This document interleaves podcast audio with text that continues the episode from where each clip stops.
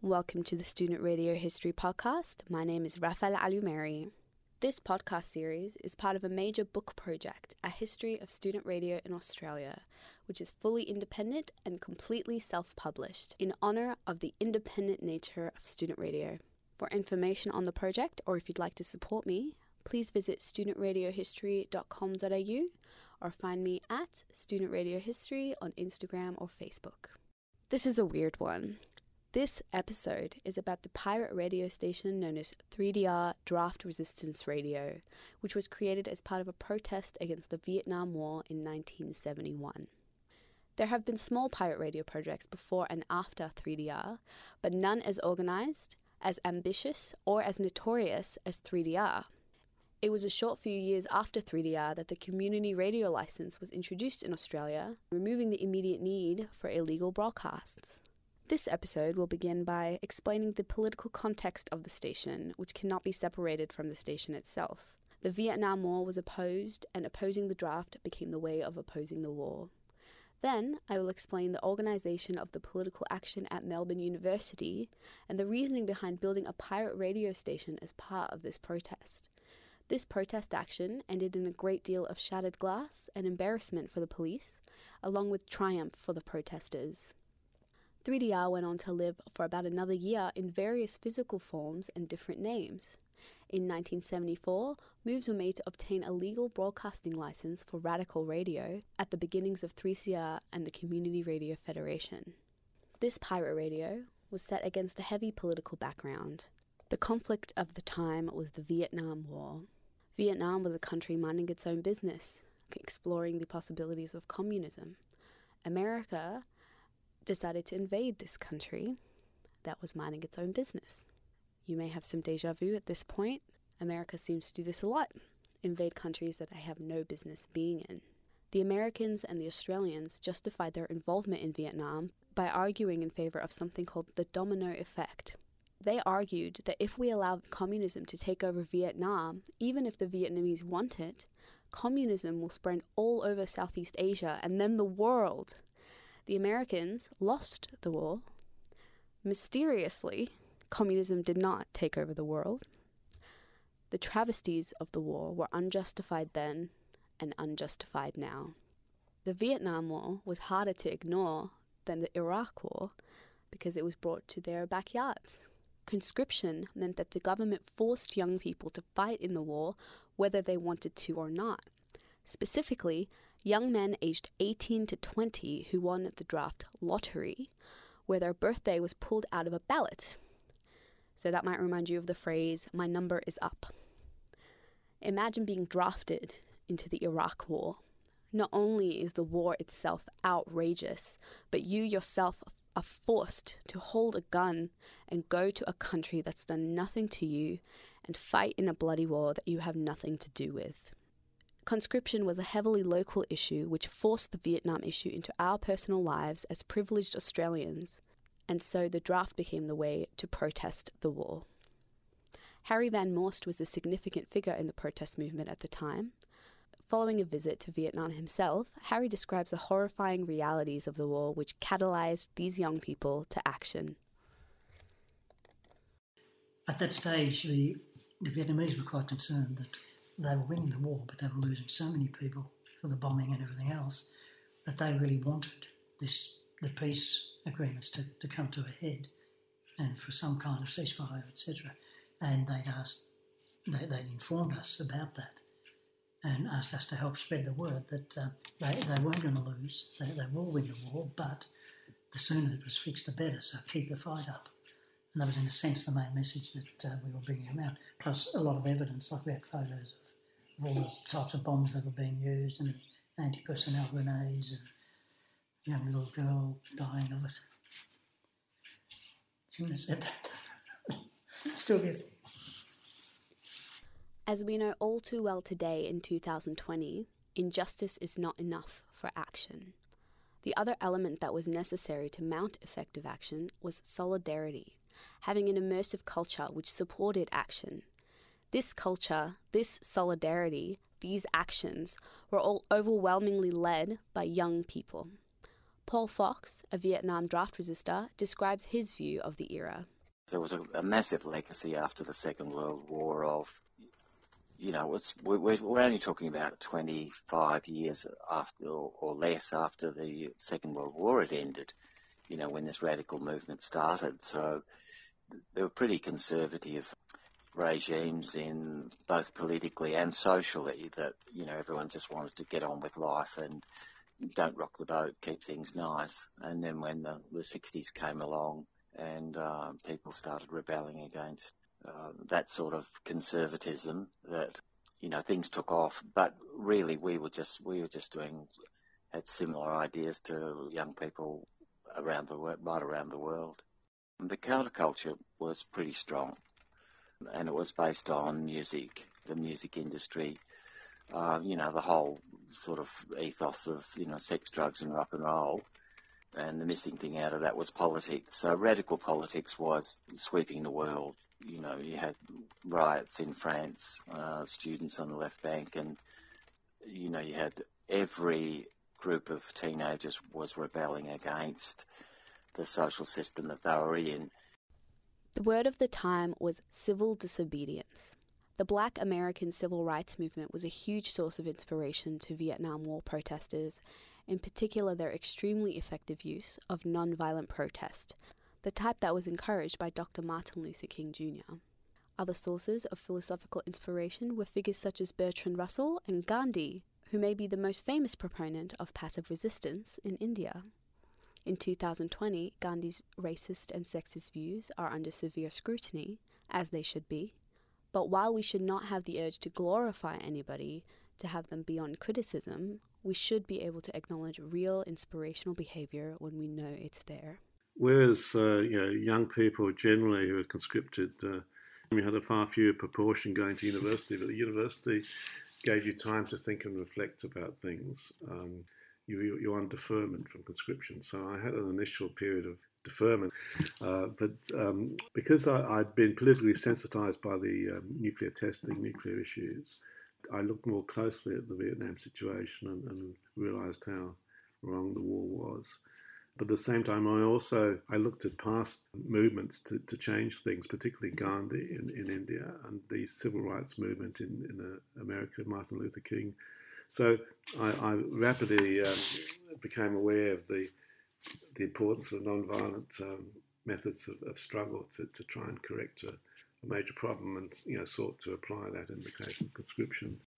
This acceptance of civil disobedience as an effective means of action brought together what was known as the New Left. They stood against the philosophy of many Maoists, otherwise known as communists, or what we might know today as the Trots, who back then often advocated the use of controlled violence as a means of protest. While the New Left agreed generally on non-violent tactics, their philosophical motivations varied massively. Dissenters were many among Christians, in particular the Quaker tradition in America. Many priests were vocal against the Vietnam War. There were many atheists, many socialists. Michael Madison, a famous Vietnam draft resister and later the darling of the resistance movement, was an anarchist. Fran Newell, a Vietnam protester and a longtime activist, explains one of many catalyzing experiences that shaped her philosophy. In 1967, there was an American Quaker in Australia called Jonathan Mirsky, and he had been with the American Friends Service Council in Vietnam, and he spoke about what he witnessed in Vietnam. And that was when I thought the key to this is the incredible human catastrophe, the civilian casualties. So that was where I initially focused my attention. I've always been propelled overwhelmingly by humanitarian concerns and a sense of social justice. Pro-war advocates and Vietnam apologists, even today, attempt to discredit the movement by exaggerating and sometimes, in my opinion, entirely fabricating violent attitudes towards returning soldiers. My recent visit to the Australian War Memorial, for example, had me shocked at the distorted representation of the actions and motivations of the Vietnam protesters. Perhaps it was true that there were lone actors who responded disrespectfully to returning soldiers. Those actions should be condemned if they happened. An individual soldier, especially someone who was drafted, is not to blame personally for the war, that they did not plan, that they did not initiate. Those returning soldiers were victims in their own rights, and many of those who survived are still suffering as a consequence of the horrors of the war. However, this popular idea that it was a widely spread meme that protesters spat on returning soldiers seems extremely suspect. I take the liberty of seriously doubting that this behaviour reflected the movement in general at all. Michael Hamel-Green, draft resister and activist of the time, explains his own attitude towards returning soldiers. There's a difference between acknowledging individual sacrifice, individual courage, which you should do, but that shouldn't flow over into some sort of attempt to justify the war itself or conscription itself. Well, what worries me is that people, historians like Paul Ham are just using some sort of claimed antagonism from the anti-war movement towards returned soldiers to justify the war itself, which is just totally unjustifiable. An interesting feature of the draft was the fact that the law itself only applied to young men, meaning the draft resistors themselves were men. But women were a huge part of the moratorium movement as well as resistance to the draft. Women were obviously affected by the draft through having their partners, sons, brothers taken away to war, but I would argue that they had more of a choice about whether or not to participate in these actions or to choose to just keep their heads down. They firmly decided to participate and were significantly involved in mounting anti-war actions. Fran Newell reflects on the role of women in the movement. I wouldn't have described it this way at the time, but when I was reflecting on the period, it occurred to me that the non-violent civil disobedience that we were involved in organising was in fact a form of community development. And by that I mean that it provided a way that women could be equally involved as the young men who were being conscripted. So if a young woman or an older woman like Joan Coxedge or Jean McLean or myself or Di Crundon or Julie Ingleby, any of us could, if we believed that it was right and would be effective, we could take on an activist role that would put us at risk of being arrested, just like draft resistors were at risk of being arrested. So that was how I think about it now, that women had the choice and did make the choice to oppose the Vietnam War and conscription in ways that involved civil disobedience and the possibility of being jailed. The movement was massive. People involved in draft resistance came from a patchwork of backgrounds. 1969, I took a year's leave from university to work full-time as an activist. And then 1970, I went back to uni. And then 1971, I began working. I was working for an organisation called International Development Action, and I was their executive officer. September 1971, I was 22. At that stage I was working on the Opera House as a labourer, putting asbestos in the lift wells, and a member of the Builders Labourers Federation. I was just a reasonably naive, working-class 19-year-old, really, when conscription came up. So, the events of conscription and the war in Southeast Asia wasn't really something that was discussed in my circles or by anyone really at that stage. And it was only because my number had come up that, that forced me to, try and work out a bit more of an understanding. I actually did register for the draft when I was an apprentice. Then I was asked to go to a medical, and I got a deferment because I was an apprentice motor mechanic. So I had 18 months before I finished my apprenticeship. During this 2-year period when I had my deferment, things were moving pretty quickly. And because I was called up, my knowledge of what was actually going on in Vietnam was becoming more increasingly newsworthy, so I was actually, you know, more aware of what was going on, the stakes involved, and in the end I realised that it was untenable and that I wouldn't be going and I'd be joining the draft resistors. So that's what I did. I joined the draft resistors. Opposing the war is one thing, but doing something about it was another. The movement in Australia focused on resisting the draft in order to resist the war. I mean, conscription became the means of fighting the war, so the conscription scheme itself was an unjust scheme. It was quite a cynical scheme. We had a ballot. Initially it was 1 in 10, and then 1 in 18 got caught up, while the rest of society could go on untroubled. Psychologically it was very manipulative because it let each young man approaching, you know, the age of 20 think, oh, maybe I can escape from this by not registering. So we had a big emphasis on don't register as a sort of a definite way of confronting the whole scheme and injustice of the scheme and getting away from that cynical approach of saying you can get out of it. We were determined to confront it. I could have left at any stage to go to England. I have an English dual citizenship. I could have gone to England. But, you know, my position was to try and take a stand against conscription and the war in, you know, using the same sort of methods as Luther King and Gandhi would have done. The goal wasn't to get out of it yourself, but to get rid of it. So the practical level was get rid of it, not get out of it. Amidst all this, and even 50 years later, after being in jail himself, Michael Madison is anxious to be as kind as possible to the people on the other side of the picket fence. It's actually more complicated than I thought in some ways. I think the government's feeling on this was much more... I think people genuinely didn't want to hurt people. They were trying to work out a way, not just of how do we avoid bad publicity, but how do we avoid doing fairly bad stuff to people who, if asked privately, will say aren't actually doing bad things. They are breaking the law. Nonetheless, malicious or not, the government did want to do something about this painful thorn in their sides, the draft resistors. The approach was initially to just ignore them. So one of the things they brought in was this compulsory CO trial, conscious objector trial, which they could hold in your absence, which they did in my case. I stayed in a coffee shop across the road in case observing from the court was seen as participation. And the government wanted to get rid of people. So anyway, the government tried to force these on draft resistors as a way of getting rid of them.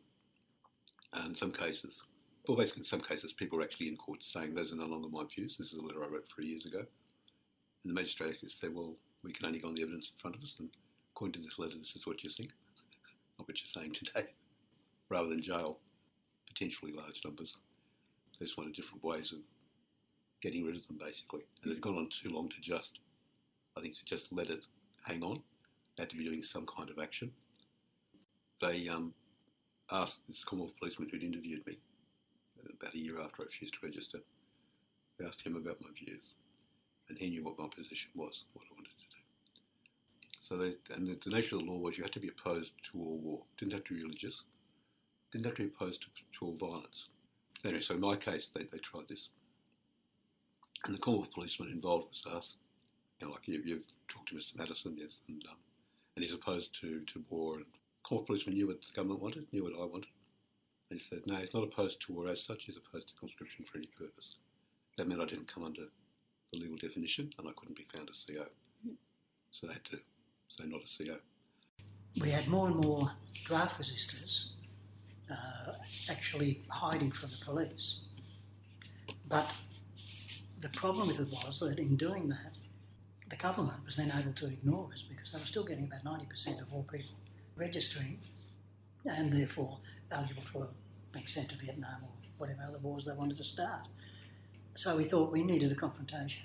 We needed something that brought it back onto the agenda as that there are all these people who are actually refusing rather than this 90% or 80%, whatever they claimed, who are still going. We came to the position that the penalties for not obeying the National Service Act were as illegitimate as the Act itself. So, in a sense, we then said we're not going to front the court cases, we're going to, if necessary, go underground and remain active. That was important. We formed an underground. I didn't know how extensive it was, that there were resistors being hidden by people around Melbourne in a very big way, yes. So we would be moving from house to house, you know, often as frequently as every month. Sometimes we would be alerted by ordinary community members about the police trying to catch us. Like I was at a safe house in Kensington, and the estate agent from whom the house was being rented phoned up and said, "Oh, the Commonwealth Police have contacted us, they believe in them."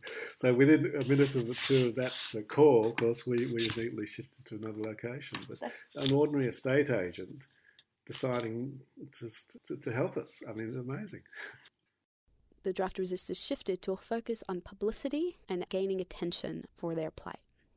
It's important to remember the massive toll these protests took on your personal life. This may be an interesting story to reflect on for us, but for the people involved, years of their young lives were taken by living underground, not being able to work, moving from house to house, not going to university, living under constant threat of arrest, and the fate for many draft resistors, going to jail. To be a draft resistor, it was quite a commitment personally, especially as it sort of went on and developed into potentially going to jail. You know, in the 70s, going to jail in a place called, like Pentridge, was quite an awful thing. It wasn't something that you took lightly. You know, 70s penal system was quite depriving. It was, you know, there was no such thing as having a television or a laptop or things like that. When you did your time, you did it reasonably hard. It was quite a violent atmosphere. I mean, they're watching where Fran was working, for starting Chapel Street, and the office staff were alerted to the fact that the police were watching, so in order to meet me, she'd have to go to extraordinary lengths to shake them off. I guess... it was. It was a difficult time for everyone. My problem, especially with the whole interview, is that I haven't talked about this with anybody. In 40-something years since I got out of jail, I haven't. I've mentioned it a couple of times to sort of good friends. At particular times, but I've never discussed it again since those times. So a lot of it means that I'm a bit vague in recollection, but also it's it drags up emotional things from that era that I've never dealt with. So it is difficult even just talking about it now. The purpose of living underground was to force the government to pay attention to them. Living underground did not mean hiding from the police. Draft resistors would appear in public to give speeches, attend protests, and on one occasion, even to interrupt ECE exams.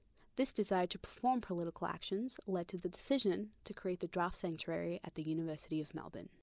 I remember going to Michael Hamel-Green's place where he was hiding out at the time, and we were talking about this problem and what we could do. And so we came up with the idea of the siege of Melbourne University. You know, on campus we'd had we called a student meeting, an open student meeting, with the SRC support to consider a motion to declare the Student Union building a draft sanctuary. And that was passed overwhelmingly. It was a very big meeting, actually. And so we had that in place. And then it was just a question of publicising it, getting students to be aware, and getting people from outside the campus, making them aware. There were four distinct groups involved in the draft sanctuary: the draft resistors, the organisers, the radio techs, and the protesters. The draft resistors were to be Michael Hamel-Green, Michael Madison, John Scott, Tony Dalton, and Paul Fox. The organisers were the Radical Action Movement, previously known as the Students for Democratic Society, and their leader was Harry Van Moorst. Harry was the sort of the bridge between the draft resistors and the radio people. Mm-hmm. The draft resistors, because they were in hiding anyway, their communication with the main group was far less. We only worked through intermediaries like Harry and Jean McLean from Save Our Sons. We didn't have direct contact at that stage because we were already underground. We didn't have direct contact with the wider anti-conscription, anti-Vietnam War movement. But the people like Harry had contact with both sides, as it were. So he would have had much more contact with Chris Holliday and the technical people. The third group was a disparate assortment of protesters, many students, some not, young people, old people, people living in the area, people who showed up to support the resistors. And finally, to add a little electronic spice into the mix, they decided to have a fourth team, a team to build the radio. And there was a reporter, I think, from The Age, who was going to take part from inside and report it. And he was told about it a couple of days before it was due to forget it by the editor that conscription was a dead issue. Now the troops are out. There wasn't an issue of any kind anymore. In the process of thinking, well, why did they ignore that? And just leave us sitting there. I mean, we had exams to look after and things, so we wondered, what can we do? And that's when the thought, the discussions with Michael and I came up of, okay, we'll challenge them at two fronts, because the media might ignore us. If the government ignores us, the media will probably ignore us, which, as it turned out, they didn't do at all, but there was a risk. So we thought, well, if we have our own media, then it becomes that much more difficult for them to ignore us. So that's when the radio concept was set up, that we thought we could use that to make sure that no matter what the government did, or the police did, the community would be able to listen in. But it was also the fact that it was newsworthy. Just by itself, having it there was just the first time ever, as far as they were concerned, pirate radio. And we knew that was going to help us get the media and get it back on the agenda with regard to Vietnam and draft resistance. Again, because it's before social media, it's about how do you reach people. Mm. And, I'd love to know how many people were reached by it. I don't imagine there were even in the hundreds. One, you had to know about it. Two, you had to be able to pick it up. So it was, to a certain extent symbolic, but also that element of, hey, look at us. We've even got a radio station. Not only can't you get our draft resistors, but we're getting messages out, beyond our immediate circle. Sort of broadcasting, yeah. How do you communicate when you don't have a lot of control about what the press reports about you or what the radio reports about you? So you've got posters and you've got leaflets, and having a radio station seemed a terrific adjunct to that. The radio station was used as publicity, because that's in those days where clearly there's no internet or social media. I mean, that was all we had was that type of publicity. The idea of a radio station was there before the siege, and it's just that the ability to protect it from immediate confiscation and immediate charges only arose because the siege itself created the means of protecting it, if only for a short period. The opportunity to test out the whole idea came as a result of the concept of the siege, where you had constant mobilisation of people to stop police entering, plus it was a university campus and all that sort of thing. So it created the kind of protected environment under which a pirate radio station could operate. So it was a time whereby it was actually a lot easier to build the transmitter. So that the 3DR transmitter wasn't very powerful. It was only 100 watts.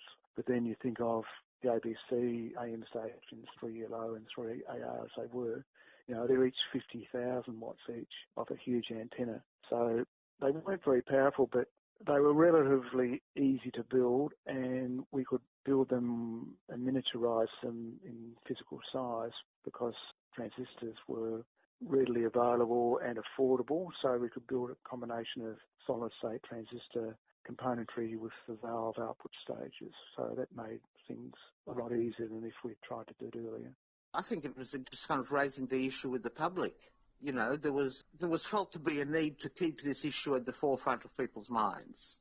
And also a bit of defiance, that the cops can't touch us. So, the Draft Resistance Radio would be putting out messages about this, that and the other.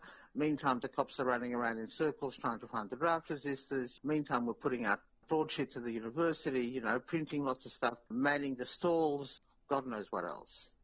The whole purpose of the pirate radio was to make a situation that couldn't be ignored. So when it came to it, Pirate Radio started broadcasting. The thing was declared a draft sanctuary. The draft resistance brought in, this was announced. Had a couple of ways out in mind. There were lots of people there. press were interested in the pirate radio course, and all interviews related to pirate radio were done with Draft Resistance. So there was no way of dissociating the Draft Resistance and the radio, and the radio's name, 3DR, was related to that as well. The technical team built the radio from scratch. Chris Holliday, who himself was a draft resistor, and Dan Van Elkom were the primary techs. Dan has now passed away, may he rest in peace. Longtime friend Chris Long describes the building of the transmitter on his behalf. Thank you very much to Chris for this audio.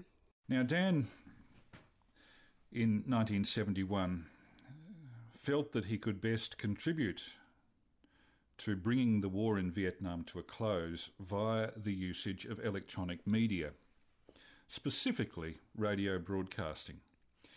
And Dan and a close friend of his, Chris Holliday, also of that generation, also politicised, Chris from Melbourne University and Dan from the more radical Monash University, teamed up to build a pirate broadcasting station to give the Vietnam draft resistors a voice.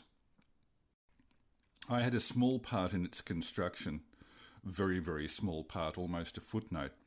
Dan invited me in one day to look at this thing, and he told me, does that transmitter look attractive to you? I said, well, not particularly. He said, well, I'd like you to fondle it. I said, fondle it? He said, yes. He said, I'm 19. I can be convicted for constructing this thing, and the penalty is $20,000 fine and or 5 years jail. I thought, ugh. So he said, but if you fondle it, you're 17, you can't be convicted, you're a minor, you're not legal. So if you fondle it, your fingerprints will be all over it and will be absolved of any guilt if the worst comes to the worst. So he gave me some hand cream and I spent the next half hour fondling the draft resistors radio transmitter. To my knowledge, my fingerprints are still on the components of that transmitter to this day. Chris Long found out later that there would have been significant penalties for his parents if he was found guilty, but that's in the past now.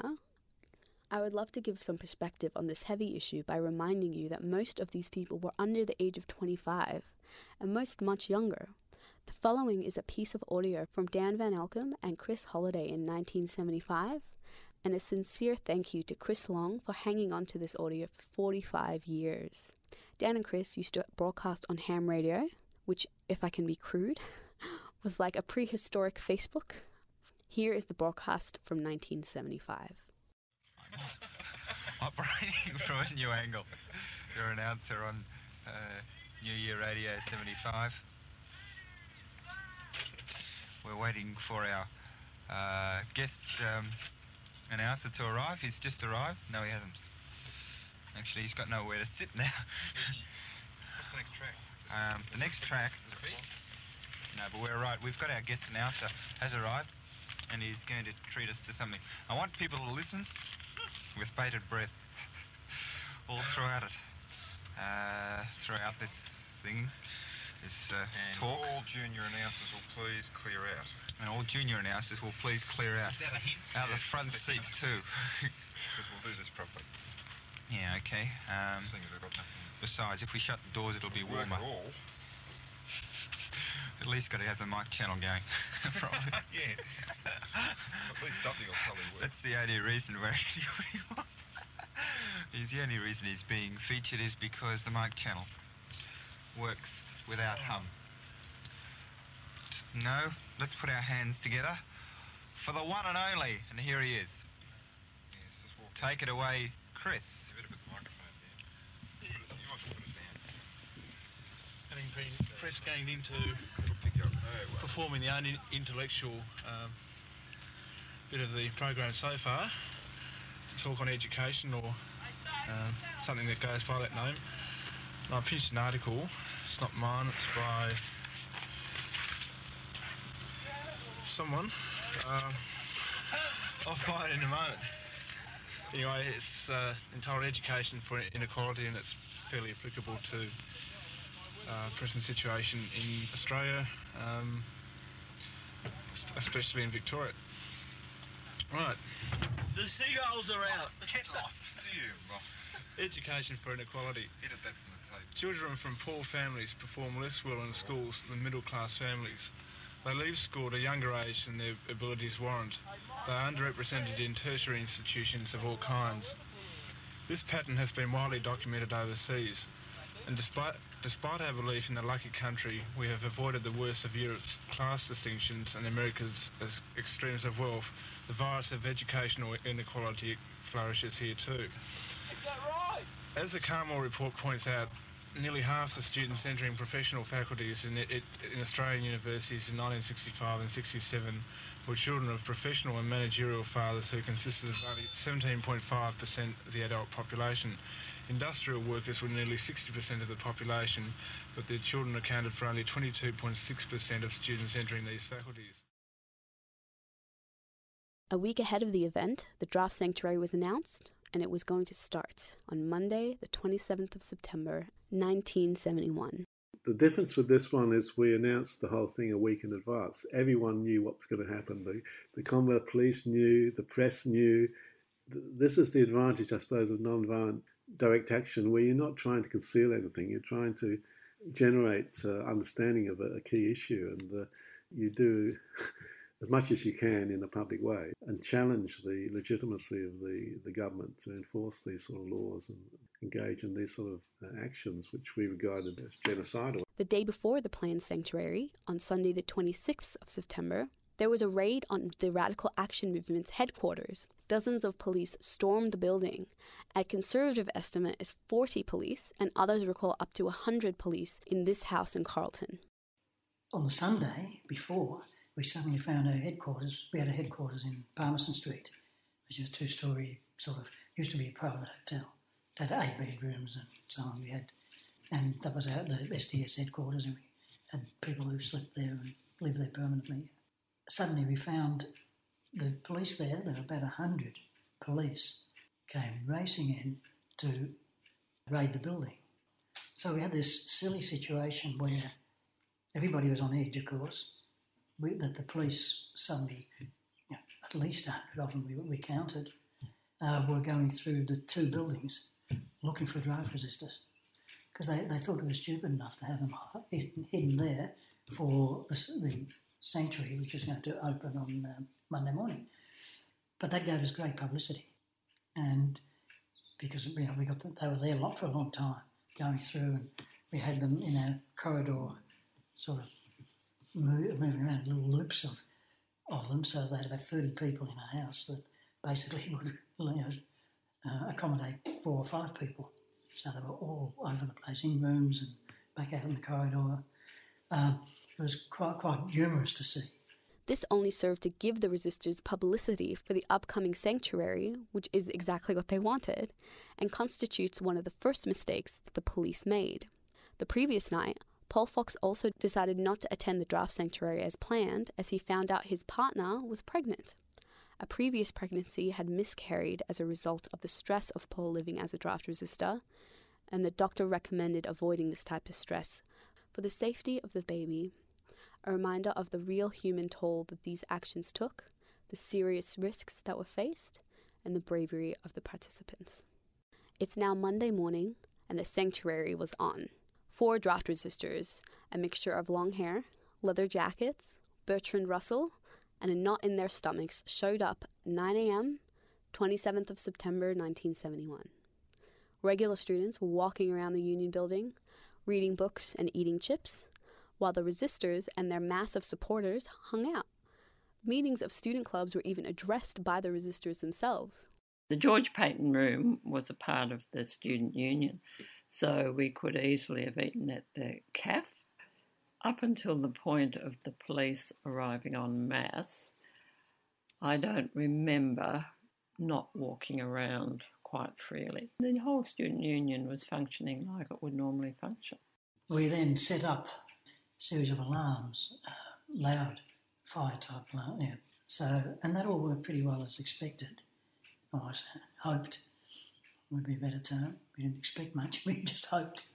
They held a press conference explaining their motives in holding the sanctuary and announcing the broadcast of the pirate radio station the following day. Their media strategy was quite clever, that by having a press conference on the Monday, but only broadcasting their pirate radio on the Tuesday, they would find themselves in the newspapers not only the following day, but the day after that, and so on. The radio broadcast on Tuesday, the 28th of September. It airs until 11:30 p.m. During broadcasting up until the late evening, the Postmaster General's technicians sought to jam the pirate radio station with a high-pitched whine, but did not totally block the sound. A PMG van equipped with a jamming device was discovered near Norton's Hotel, and its antenna quickly disabled by students. Reports were received from listeners as far afield as Coburg, Preston, Malvern, and even Frankston. Oh, Frankston's wow. Impressive.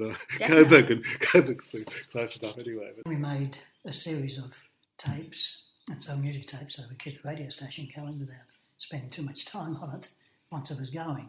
But in terms of what was actually broadcast, I think it was, maybe short periods of 1 or 2 hours, and then within that there would have been talk about the role of pirate radio station in presenting alternative news. I mean, you're looking at a period when all the major newspapers were pro-war, pro-conscription, including The Age. So this was an important step. Students, activists, we saw this as an important step of showing that there are alternative views on what's happening. Yeah. And things, something like Imagine, John Lennon did well. But we had a lot of other, just acid rock from the US and so on that we played. Some folk music, obviously played some Dylan. Hang on, I'm just trying to think. We obviously had some Jefferson Airplane. Jerry Garcia's thing. Who is it? Jerry Garcia's Grateful Dead? Grateful Dead, yes. Oh, good. You should have been there. Yeah, Grateful Dead were on the list. And there was some jazz music that one of the people liked. So, it was a real mixture of things. But the first lot were basically various protest songs, including Bob Dylan, Masters of War, and Times They Are Changing, those sorts of songs. So I played a lot of those because there were plenty of those around by that stage. Joe Byers, We Shall Overcome. I'm sure we had that as one of the early ones. And it varied as to where you could get it and how far, but as far as I could tell, it was something that, for instance, school kids would get it and talk about it the next day, whether they'd heard it, whether they could get it or whatever. It became like an interesting odd thing that was happening. On Wednesday, 3DR continues to play, and resistors, protesters and organisers alike are all getting a bit tired. Exams were approaching soon, and the protest had gone on for days. Many were getting ready to call it a wrap, declare a successful draft sanctuary, and plan for future actions. History shows us that they would not be graced with an anticlimactic ending, and at 5 a.m. the next morning, the police came. Looking back on it, the government got a bit sick and tired of us thumbing our noses at them, and they had a policy change of, instead of just was ignore draft resistors. It was that's what they were trying to do. And then they said, okay, let's quieten down the draft resistors, let's try and smash them. And I think that represented the change in attitude at that siege, was like, okay, we're going to get in, we're going to teach them a lesson, we're going to do whatever we can to shut them up.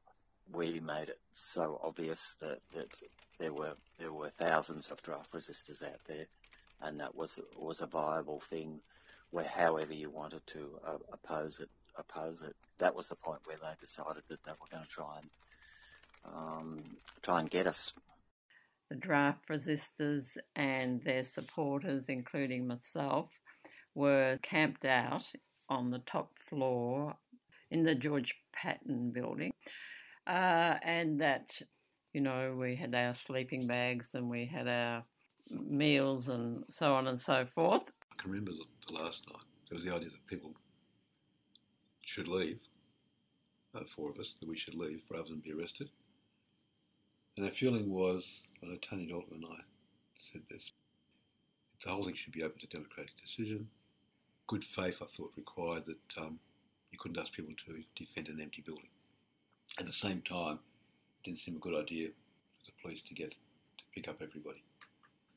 So we got the idea of 2 go and 2 stay, and my suggestion was that we draw straws for it. And the advantage, by chance, You've met Tony. Yes. John Scott, who's the other person there, mm-hmm. About the same height as Tony. Mm-hmm. And Mike Hamel-Green and me were much shorter. Mm-hmm. We got the short straws, and the place we stayed in, the wall was very small. So I was a bit lucky that we were the ones who got them. We felt it would be making a tactical mistake to have all one's eggs in one basket. If the police arrested all four, there might be difficulty in repeating this kind of action at other draft sanctuaries. Taking everything into account, the resistors decided to split into pairs. One pair would leave the union building at some time before the doors were locked at 11 p.m. to stay in another hiding place on campus. The other pair would hide, as previously arranged, in the alcove behind the George Payton, and straws were drawn between the four resistors. So Mike Madison and I drew the straws for remaining in the building. We had a motorcycle squad and about four students on motorbikes, and they were rostered to go around and keep check of what's happening. And they found suddenly that there were a whole lot of police, these were federal police, the Keystone Cops, as they used to be called, and they were all gathering. Of course, the motorcycle people saw it, so we were right, all ready to organise. Everybody went back upstairs, those who were sleeping downstairs, and we waited for them. Once we knew the police were coming, we, of course, immediately used the radio to tell people about it. We also got the sirens wailing and so on. So we had... basically had the student union surrounded with hundreds of people who'd come in. We knew the radio would be useful for mobilising people immediately getting support. When we heard that the police were going to come the next morning, we actually had a pretty good idea when they were going to turn up. And from memory, that's because we had word that there was a big police build-up the previous night, so it was pretty obvious what was going to happen. So we had a hiding place for the transmitter ready, and we put the transmitter into the hiding place. It wasn't a very big transmitter, it was only the size of a large suitcase, so it was pretty easy to hide. Then the cops came. As I said, I wasn't there, I'd gone home. My parents thought it was time I turned up and showed my face. My recollection, it really begins clearly on the day on which the police arrived. Early in the morning of the police raid, I'd actually fallen asleep, and Julie Ingleby was the person who was keeping watch out the window, and she suddenly said, "They're coming." So everybody jumped out of their sleeping bags. I raced to the window to see what Julie was talking about, and so it was about, I'd say, 5 o'clock in the morning.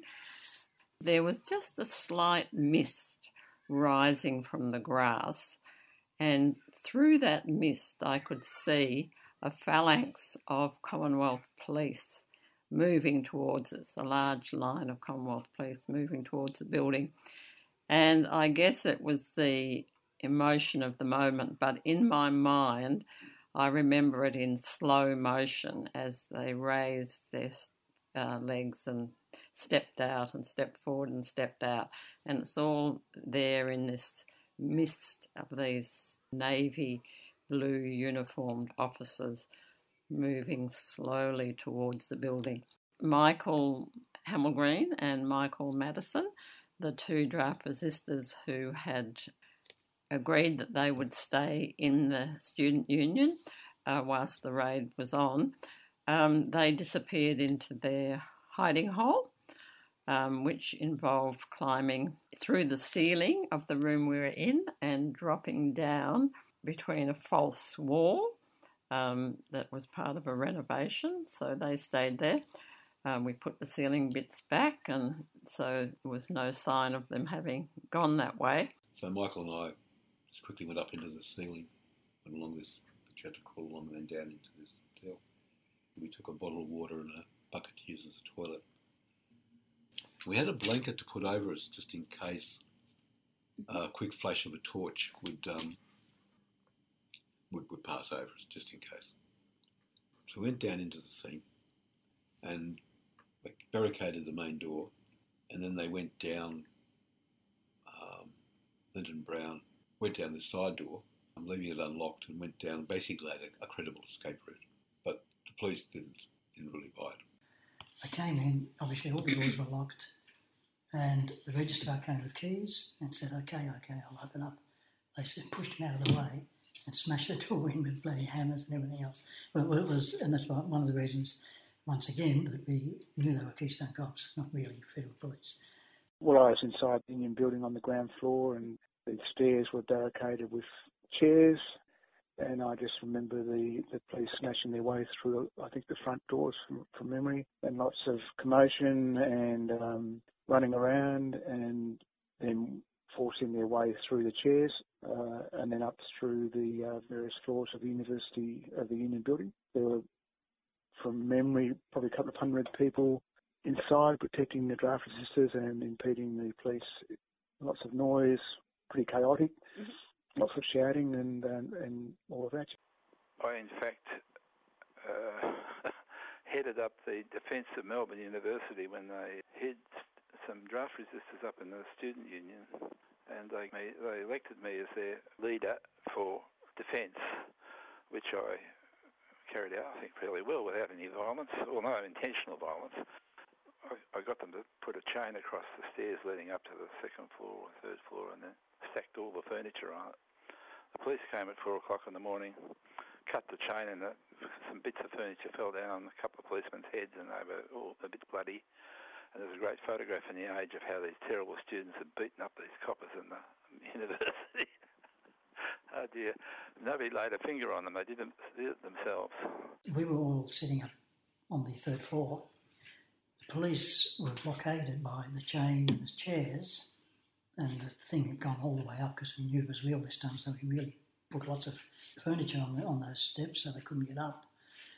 They came in, they had bolt cutters. They cut the chain and suddenly realised that Newton was right with the laws of gravity. The whole thing came down, and that's where the story about how nasty students threw chairs at the police. There was no throwing of chairs. They were stupid enough to bring them down upon themselves. And most of the police were smart enough to get out of the way, but one, probably the guy who cut the bone, cut the chain, couldn't get away in time. But nobody was seriously injured, including him. They committed at Melbourne University to non-violent approaches. You know. So the idea if the police raided was to link arms and not to be in any way threatening the police.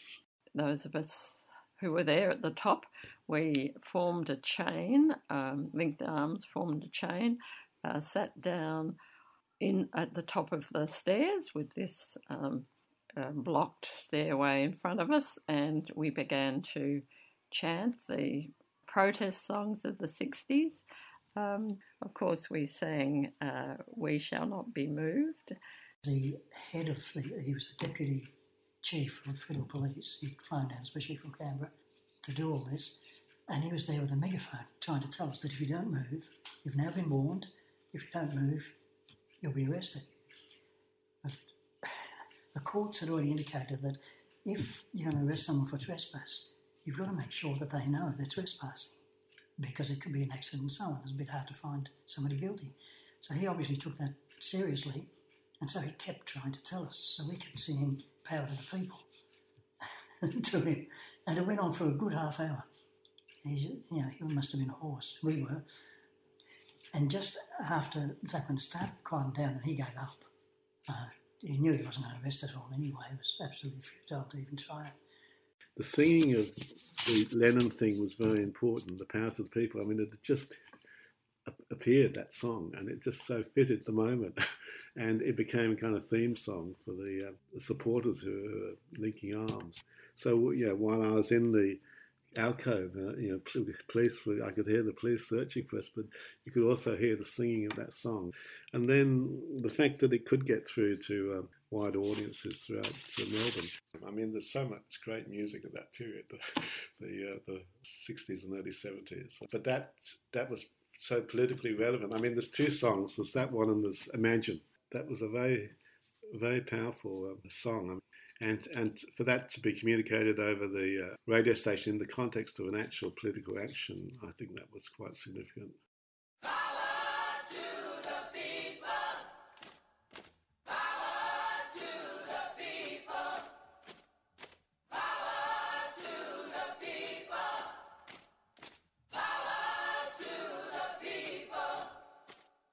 We were up on the second floor. I don't recollect us having a radio up there yes. to listen to it. Fair enough. So that would probably give you away. Yeah.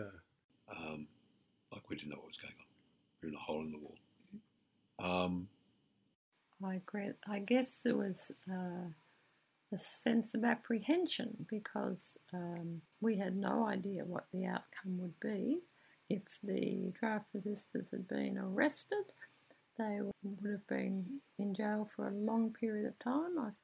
And of course, all of us who were assisting them could have been arrested for assisting in an event, breaking the law. So I said apprehension, and I used that word because fear is too narrow a word. Apprehension captures the fact that it was an unknown situation we were in, and it was the lack of firm parameters is what makes those actions so challenging to undertake at the time. Then suddenly a couple of federal police came down the stairs, the other stair, two sets, came down from the fourth floor and with a big smile on their face saying, "We've got the radio." And they came down, and that made the police think, "Oh, well, at least we won't go. You know, we can't find the draft resistors. They're obviously not here, but we've got the radio, at least that's something." So they raced into the Students for Democratic Society, SDS, office upstairs in the fourth floor. They'd seen this thing here that was clearly electronic, and they made out, I don't know whether they believed it or not themselves, but they made out that that was the radio station. And, of course, what they had was the actual scanner. Those days you had these plastic-type stencils that you'd type on, and you'd use that on a Gestetner machine to make your newsletters and so on. The police didn't find it. What they did do, unfortunately, was they broke into the amateur radio club, which was also on the top floor. And while I was a member of the amateur radio club, the club had nothing to do with the pirate radio. In fact, they didn't support it at all. So the police broke into the amateur radio club rooms and took most of their amateur radio gear, which was clearly nothing to do with the pirate radio. And they claimed that they got the pirate radio, which they hadn't, and it took months and months and months for the amateur radio club to actually get the amateur radio gear back. While we were in the hole at one stage, I know I just had to cough. I might be worried, but they didn't seem to pick up on the noise. I'm not sure if there were police in the room or not when I did that, or it was just in general. Yeah, anxiety. We were sort of crouched. So anxiety, the lack of movement in confined space, that stuff. I can remember when we were sort of squatting. It's sort of interesting because all you could do was listen and wait to see how it turned out. I always thought there was a good chance, that we'd get picked up, but I worked on that assumption. So I'm saying that's more later because this is the first time doing it. It's kind of an underground thing, really. And I wrote a little note to Mike saying, so "Where's Fran?" And he said, "Gone to work, I think." And then it went through one bit, and I said, "It looks like it's worked," and some phrase like that. And he said, basically, "It's not over yet."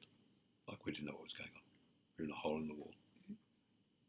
And then the next bit was, I said something like, "It seems it's worked," or something like that, which is a bit over optimistic for me. And he said, "Well, it's not over yet." Not those words, but a phrase like that. We just wrote these notes. There's this funny story where the SRC president was walking with them, and they thought that there was some authority, or he was on our side. But he saw them go to a door that was locked, and he didn't have keys for those doors. And they were backing away on it, and suddenly there was banging from the other side. The door collapsed, and there were two lots of police just facing each other. So I was sitting with Jenny, linked arms, singing, and I think we sat there until about 11 o'clock in the morning. It was just an incredibly long time. And, of course, I knew that the draft resistors were in the building, so it was also very nerve-wracking because I didn't know at what point somebody would say, They found them, or whatever. But I had to maintain calmness and the appearance that they weren't there and there was nothing to worry about. But of course, I knew differently inside. And then there was, significant debriefing the next day and the usual, meetings on the university condemning the police action, etc., etc. We were still in the building when that was taking place. The police had smashed their way through everything, but we were still there. Two of us were hustled out to cottages nearby, mm-hmm. and two of us, Mike Madison and myself, were in this alcove. We could hear some of the public meeting, which is on the far side of the Student Union building, on the east side of the Student Union building. So the police had left, you were still in the alcove, the student meeting was held. Yeah. When did you leave the alcove? Sometime in that afternoon, yes. So several hours after the police had already left? Yes. Why was that? Well, we had to be sure the police had left, obviously. Gotcha. Yeah. When we got down, we could hardly stand. Soaked in sweat and stuff. So, but you recovered pretty quickly. We sort of stumbled a bit. People were a bit worried. They thought, we looked really... We didn't feel it, but they thought we looked really knocked and exhausted. We thought we were okay, we just couldn't stand. I think Jenny and I had lunch and... Probably I went back to work or something. At that point, the radio was safe. We'd switched that off, so otherwise I would have been able to trace where it was coming from, probably. That was well hidden. The draft resistors were well hidden, and everybody basically went home. And most of us felt pretty good about it, actually, at the time. I mean, there's a lot of adrenaline going on. But it was good to see them go to the tail between their legs. Merely a scanner that wasn't working as their prize. I remember that it's like an aftermath. Mm-hmm. So I told you that my memory is this slow motion image of the phalanx of police sort of moving through the fog. So that tells you just what a deeply emotional event this was, and to accent that years later, like when my daughters were at Melbourne Uni, for some reason I went to meet one of them in the student union. So I walked into the union. I hadn't been there since the siege, and there was the flight of stairs going up to the first floor, exactly as it had been in 1971, and I thought I was going to faint. I was so physically overwhelmed and transported back to that event. So these were deeply, deeply affecting times. Well, it was definitely broadcast. It was on the news all day, and a few days later as well, from going on. For a couple of days, because then, of course, the politician got in saying how absolutely bad it was, and the university got into it saying, you owe us money because you wrecked our bloody campus. So even the administration of the university was quite angry about the way it was done. 3DR had achieved its goal beyond the wildest expectations of the protesters.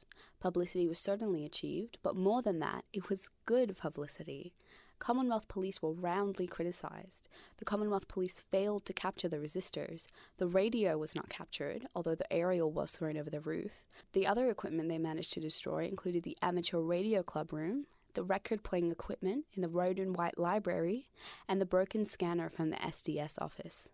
Damage was estimated from $5,000 to $10,000, which would be up to $100,000 in today's money. Deputy Commissioner Davies spoke to press following the siege and accused the protesters of violence. He is reported to have been, quote, shocked by the methods used by students, to think our more educated people, those who will one day be our leaders, could have been so violent is shattering. And he's reported to have said that the students reacted with, quote, horrible violence. Two problems with this speech. One, there were no reports of violence, except for one incident which was reported in the Tribune, where a reporter alleged to have seen a single individual throwing a chair, and that person was immediately restrained. Two, this speech was printed, and read out immediately after the siege. As a number of reporters pointed out at the time, if it was printed, Davies must have somehow known that the students would react violently. That is, he potentially planned to trash the building, then blame the students for it. Perhaps he did expect some violence, which he intended to exaggerate at the press conference. Mr. G. L. Clark, the president of the Liberal Club at the University of Melbourne at the time, is reported to have said, quote, "It is amazing that a group of students sitting cross-legged on the floor singing is, by the standards of the Commonwealth Police, violent resistance." He said the students did not throw chairs. The incident was featured in federal parliament over the next 10 days with a grand total of 29 questions or mentions relating to the siege or the radio. The siege, in short, was a massive failure on the part of the Commonwealth Police and a great triumph for the draft resistance movement. So, it makes sense that they wanted to keep it going. The 3DR transmitter was shown to the press a few days later to prove that it was not captured. After that, it was taken on a joyride for another broadcast. So, yeah, what we did is the next day we put our radio back on so that people could see that we had it. We put it on the back of a motorbike, raced it out to a place, in some park somewhere, I can't remember where now, on the Yarra, I think it was, and threw an antenna over the branch of a tree. And that, a number of people could hear it. Any journo who wanted to hear it could listen in on it, on the frequency we had. So they were just to prove that they didn't get it. And after that, a number of the people involved, like Chris in particular, immediately decided to work to keep this going, in a sense.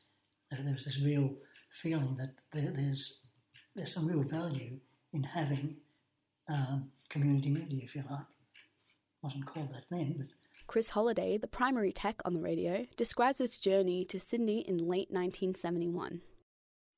It wasn't used in Melbourne again. The transmitter ended up going to Sydney later in 71, early 72, and we used it in Sydney over a couple of weeks. I think we did call it 2DR. We transmitted in the inner suburbs of Sydney. We had helium balloons, which a friend of ours in the Bureau of Meteorology in Melbourne had obtained for us. They were weather balloons, and so all we had to do was fill them with helium or hydrogen, and they were a very effective antenna, quite high. And then at the end of each transmission, which was at night, we just cut the wires and they'd float off over the Pacific. We were in backyards in central Sydney, so we certainly got all around the harbourside suburbs, yeah. The big difference was that the PMG didn't jam us, so we could be heard quite clearly. And so the signal over Sydney was actually much better than I could achieve from Melbourne Uni. The transmitter was always frequency agile, so we just chose a clear frequency and stayed on that each night. I do recall we had people like Jack Mundy, I recall very clearly, Meredith Bergman, and I do remember that there were questions asked in State Parliament, the New South Wales State Parliament, about how come the radio was to air and how come Jack Mundy was on air on a pirate radio service. It was part of a deliberate campaign where a couple of draft resistors from Melbourne and Sydney gave themselves up in Sydney. After that, the original operators and the radio station seemed to have parted ways. It seemed that the radio took on a life of its own. There are suggestions that 3DR, referred to as resistance radio in the promotions, would return for the December 3rd moratorium and what was dubbed the Summer Offensive, which was to be a series of stunts to oppose the war in the summer of 1971-1972. There was also mention of a political festival in May 1972 that they hoped radio resistance would be a part of. Information on these incidents is still hazy, and I am working on it. So if you have any information, please let me know. The pirate radio was present in July 1972 when both Monash University and the University of Sydney mounted draft sanctuaries like the Melbourne University one at the same time. At this point, the names 3DR and 3PR become entangled. 3PR, the People's Radio, was alleged to be a different entity, an entirely separate pirate radio station, one at Monash University, which had more communist inclinations, and 3DR Draft Resistance Radio, which was supposed to have only run at Melbourne University and be more inclined to the New Left ideology that favoured non-violent resistance. Not only is history confused, but 3DR's contemporaries are also confused. Much of the reporting identifies what one would think as 3PR as 3DR, or 3DR as 3PR, or even identifying them both in the same room. Dale Butler, may he rest in peace, is not with us anymore to answer those questions. You heard Dale speak earlier as the person who mounted the defence, as he said, at the University of Melbourne Draft Sanctuary. Dale was the leader of 3PR, the People's Radio. Thanks to Juliet Fox and 3CR, we have a short description of one of the more infamous stunts of 3PR, the People's Radio, probably the only surviving audio that describes the station. We'd built the pirate radio station out at Monash with the Monash students. It was called 3PR, People's Radio, and actually the transmitter from that is going to be given to the museum, Melbourne Museum, shortly.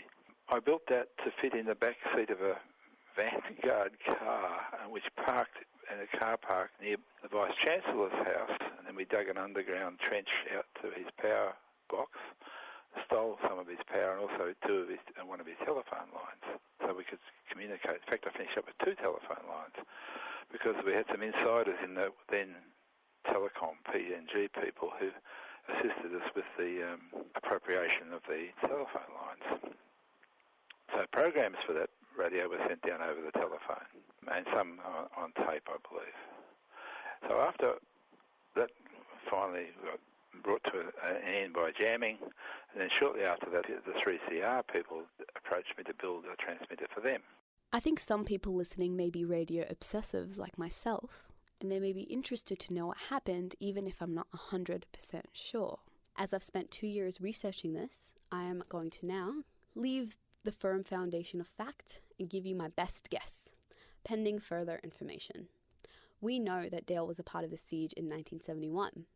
The only physical documentations from the Monash archives that refer to a pirate radio station occur in 1972, and none of this documentation suggests that the radio was running for a period as long as a year, thus suggesting it was not operational at all in 1971.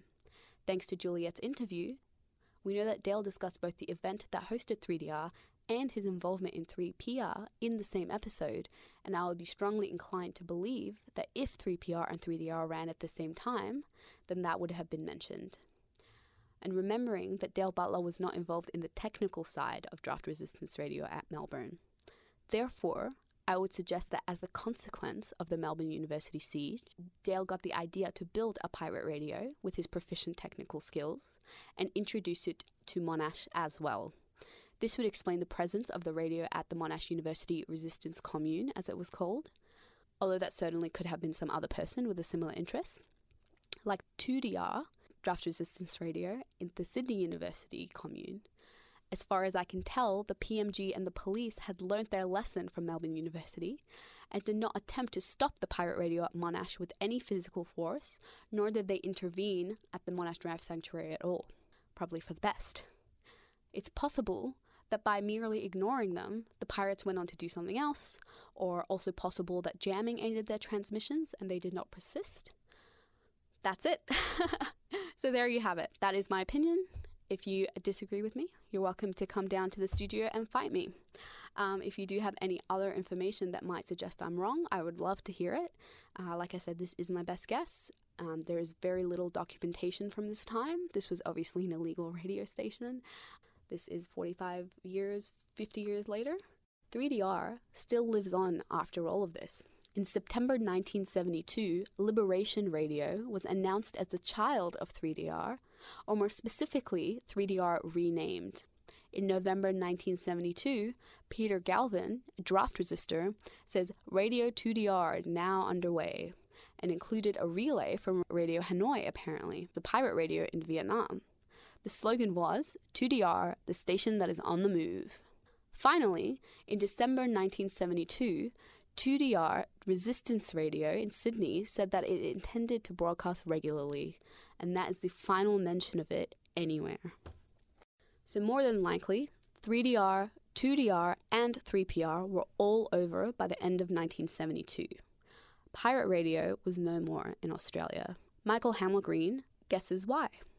once you had the end of conscription, the end of the anti-Vietnam War movement, you didn't have the kind of protected environments where you could operate a pirate radio station. Michael also commented on to what my next topic of discussion is. It's interesting, that range of topics, because then 3CR, which Chris Holliday went on to be a part of, covers the same gamut of topics.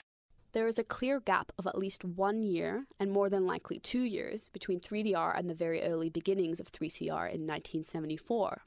To be clear, 3DR certainly did not become, quote-unquote, 3CR. The two stations were distinct and separate entities. But what is absolutely clear is that there is a strong connection between them. First, and most clearly, the people. Yeah, well, I think it was the people who worked on 3DR accepted the vision that others had as well in discussions after we closed it down and, you know, things had settled. And that vision was that community radio was a plus, and it was a way of getting alternative views across through electronic media, which previously we found very difficult to do. The radio stations were all monopolised primarily into music and advertising, and the news was really the Herald Sun News, you know, spoken out. So there's a real frustration with the way, you know, the media operated, and our role in it was very small. And the idea of having a community radio station to combat that a bit, and to be organised, you know, people can organise around it and so on. That was just, you know, a very popular view within the anti-war movement and conscription and other people in the arts and so on. So, yeah, and then, so then when the people who had built the thing, they were able to join with others who had similar skills, and from there, 3CR started. And Bevan Ramsden was mine, who will feature quite a bit in 3CR's history, although eventually he fell out with them, I think. But anyway, yeah, Bevan was one who was involved with us as well for the Draft Resistance and more the Vietnam Auditorium. And he then went over to 3CR. We actually lost some very good people to 3CR. But no, they didn't. They just had a different way then of doing the same things that they've been doing with us. In addition, it's clear the same topics, interest, politics and attitudes were in 3DR and 3CR. Harry Van Moorst, a significant figure in the radical movement at the time, explains what he believes the connection is. But the fact that we could get it going was enough to make people say, look, we've got to keep it going. And that's where a number of people came out. And, you know, after 3DR... even though we closed it, there were people we were talking about it within the movement that we need to set something up. So it very quickly morphed into community radio is important. And that was happening in other places too. It wasn't just, again, it was, you know, it was sort of a possibility whose time had come. And I think that 3DR helped to accelerate that process. It would have happened anyway, but it was an acceleration, I think, of a process that you know, was needed. Really, 3CR, it was the inevitable outcome of that, and very successful. Consider this description of the return of 3DR, published in October-November 1971. Quote, "Programs will be flexible. Radio Resistance has decided, however, to lay down these programming guidelines. 1. Music. The music which is not given commercial airtime because it is unprofitable or quote-unquote offensive. 2. Advertising. Counter-advertising. The facts about the advertisers, who owns who and what. Free publicity for movement doings. Some publicity for worthwhile causes, such as the Anti-Cancer Council, anarchists, RAM, WSA, SYA and others, will provide their own particular view on issues. 3. Media. Regular spots on why 3DR, how an alternative media would work.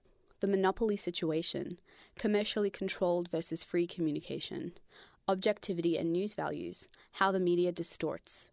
4. Current affairs. Radio Resistance will try to give the news and views that the mass media omits or distorts, the news from a radical perspective.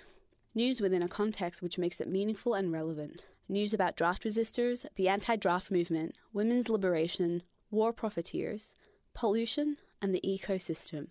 Alternative news, turning the established media news upside down and inside out. 5. Special projects.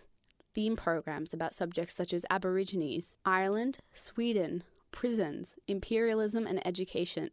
Historical nostalgia programs, for example, the Depression, the Wobblies, the Spanish Civil War.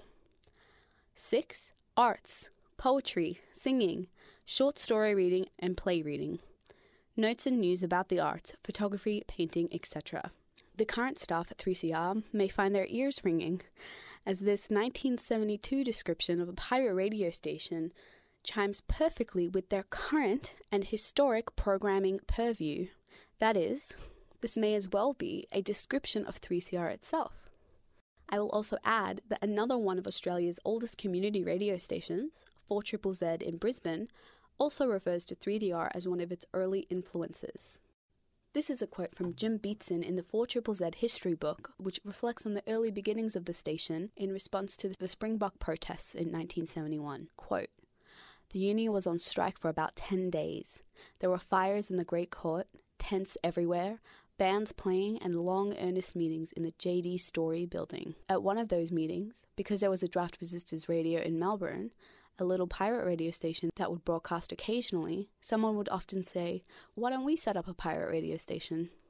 4ZZZ went on to be licensed legally, and in my opinion is one of the best radio stations in Australia. Please stay tuned for an upcoming episode on 4ZZZ and its interesting political history." This series is about the radio, but in this episode, you can't talk about radio without talking about the politics around it. The reason this student pirate radio station existed was because of the passionate beliefs of the students involved, and I admire their courage, commitment, and above all, their creativity and dexterity in responding to the injustices they observed. I have been going to as many climate change protests as I can lately, and often find myself defending the actions of Extinction Rebellion protesters to more conservatively inclined people. For example, a good friend at work, who is a Liberal voter and a very nice person, said that she believed climate change was happening, but that the protesters were going about it the wrong way by stopping traffic and annoying people.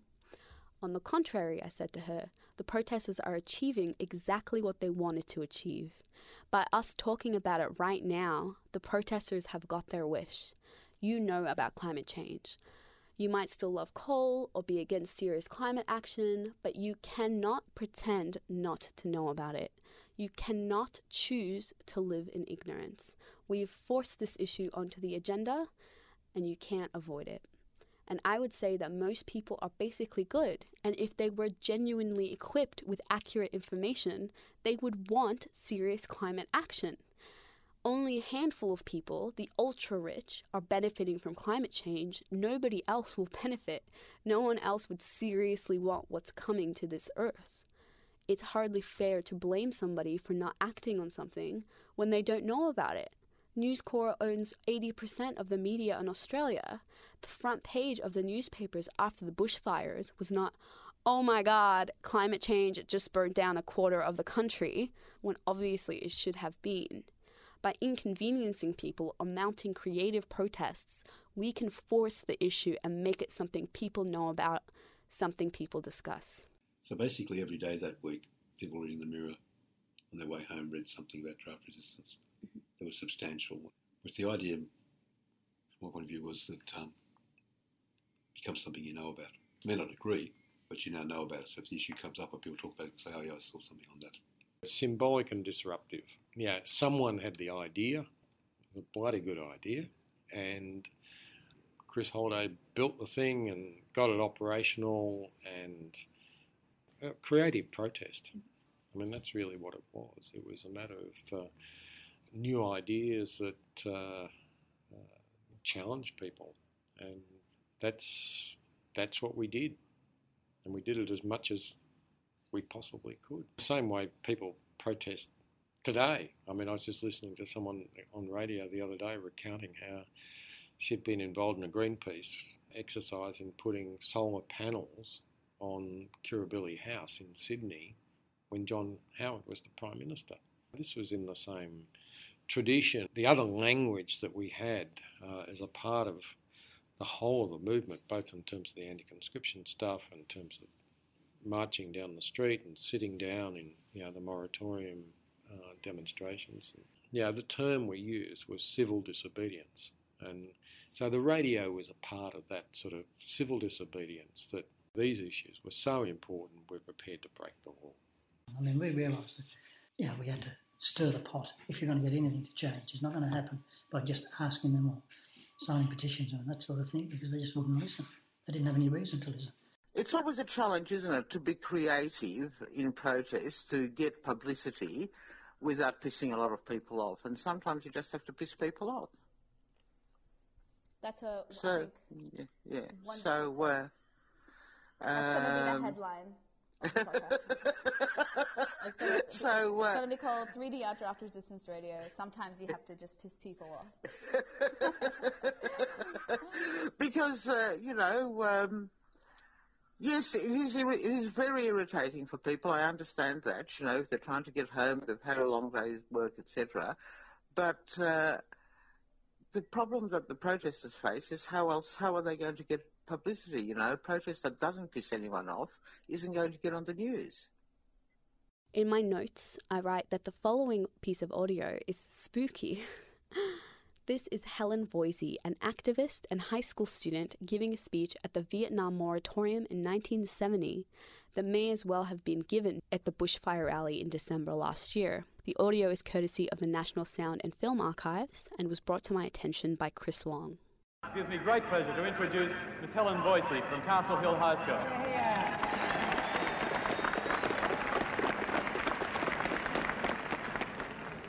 The high school administration didn't like it when we took the moratorium into the schools. It bugs them to see the kids that they are training for their society turn around and question the values of that society. Not only did they not like it, they tried to suppress it. They tried their hardest to stop us bringing just basic democratic rights, like discussion, like wearing a moratorium badge, into the schools. As we're here in numbers, we want to stop this rotten war in Vietnam, and we are doing our best within our schools to talk about this, to show other kids what we think is the truth about Vietnam. Support us. We need your support in fighting against the administration that is trying to keep discussion and debate out of the school. Thank you. Despite our passion, Vera Boston points out that the moratorium protests in 1970 brought out 1 million people onto the streets of Melbourne alone. Comparatively, the massive protests in December against the government's inaction on climate change after the bushfires had 10,000 people in Melbourne and 30,000 people in Sydney. I'm always a little bit disappointed by the turnout, even though some turnouts have been quite big. But it just seems to me it's such an important issue that it's disappointing that they're not bigger, that they're not like the moratorium protest, for example. You know, I would expect, you know, to be able to mobilise 200,000 people. It's such a huge issue, and it's not a new issue, you know. They're the two things that I would still attend regularly, like refugee protests and climate protests, and I'm always disappointed by the turnouts. Remembering that while these movements are almost always led by the passion and creativity of the youth, they always necessitate the support of other generations. We got a lot of support from, I guess now, people who are my age now, the age I am now, people who'd been involved in previous struggles. We lived with them, but a lot of it was older, very respectable people, you know, people in business, people who are, you know, senior academics, you know, people in senior public service positions and so on, who were equally opposed to what was to conscription, the National Service Act and the Vietnam War and so on, and in a sense put their hands up to support a group of young men like me at the time who were going through this sort of process. This is the end of episode 1. Stay tuned for future episodes about the students that began 3RRR at RMIT, the punk rockers at 4ZZZ in Brisbane, the Conservatives who began Double X in Canberra, the Indigenous student broadcasters in the Northern Territory, and all God's rich tapestry of student youth who changed Australian media history. This is the first time student radio history is being put down in any recognisable way, and I'm so grateful to have the opportunity to be the one to bring it to you. Thank you for listening to the Student Radio History Podcast. I was your host, Rafael Alumeri. Stay radical, Australia.